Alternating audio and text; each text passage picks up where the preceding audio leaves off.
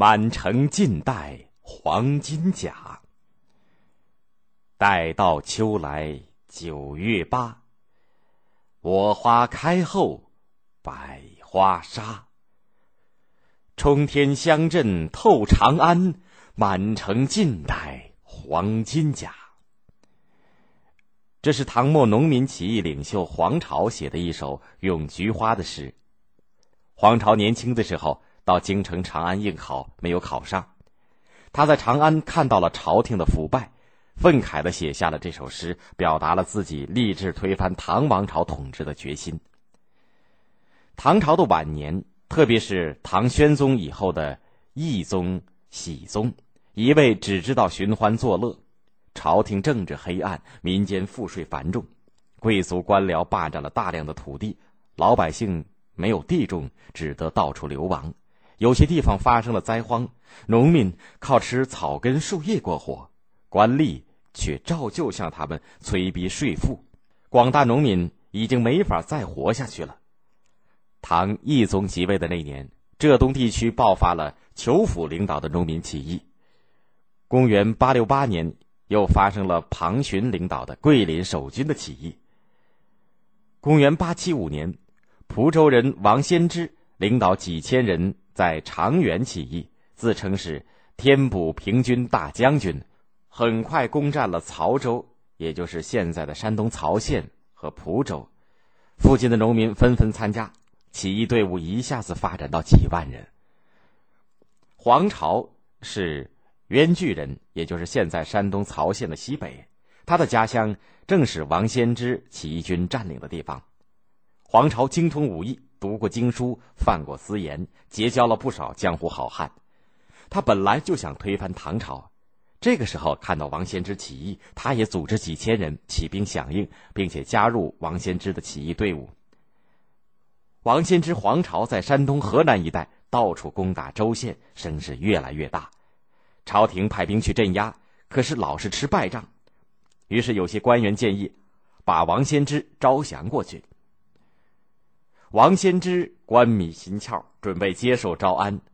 这件事儿给黄巢知道了，他去找王先知，愤怒地说：“当初我们立下大事，一定要把天下那些害国害民的坏人扫清。”现在事情还没有成功，你却想去做官，你怎么对得起这些弟兄？黄巢越讲越气愤，忍不住拔出拳头朝王先知脸上狠狠的揍了一拳。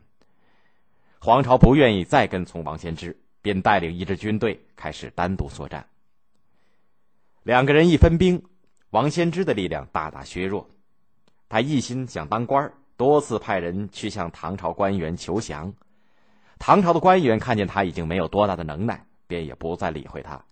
不久，王先知兵败被杀，他留下的队伍也赶去投奔黄巢。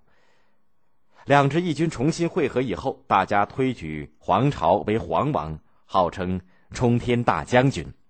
黄巢开始设置官吏，管理起义军内部的事务，从此起义军才算有了初步的组织。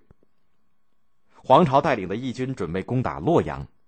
唐僖宗急忙调兵遣将增援洛阳，黄巢见唐军兵力强大，就渡过淮河，向唐军力量空虚的南方挺进。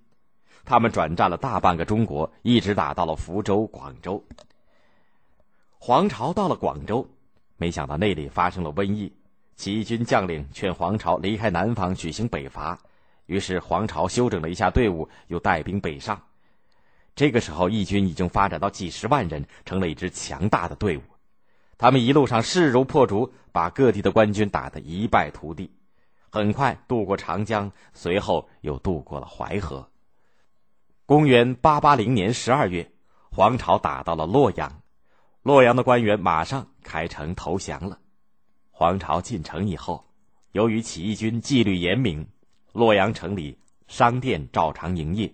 街上完全跟平常一样。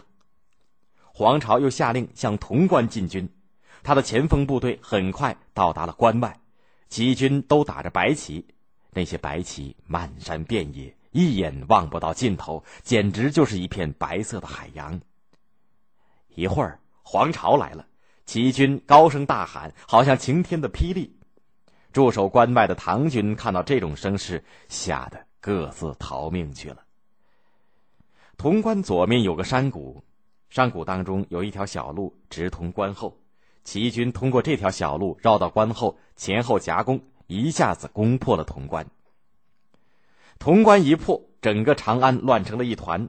唐僖宗骑了一匹马，有几百个士兵保卫着，慌慌张张的逃往成都去了。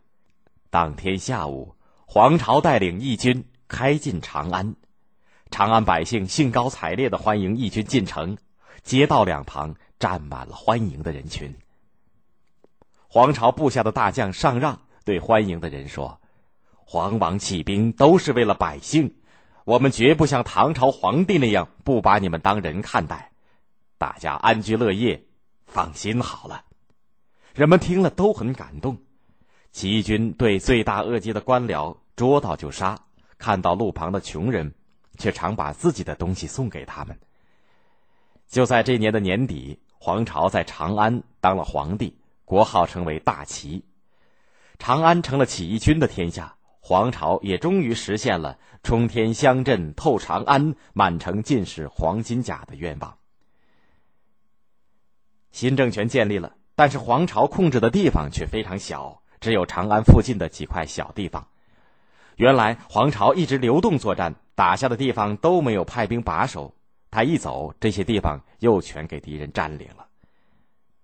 唐僖宗逃到成都以后，很快纠集军队把长安包围起来，几十万义军挤在一个小地方，日子一长，粮食都吃光了。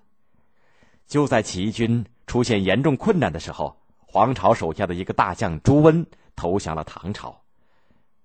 这时，唐僖宗又调来了沙陀族的酋长李克用的骑兵，李克用。带领沙陀骑兵和唐军一道作战，击败了起义军。黄巢见形势不利，撤出长安。一路上，他作战又老是失利，最后退到了泰山狼虎谷，兵败自杀。这次大起义历经十年，从根本上动摇了唐朝的腐朽统治。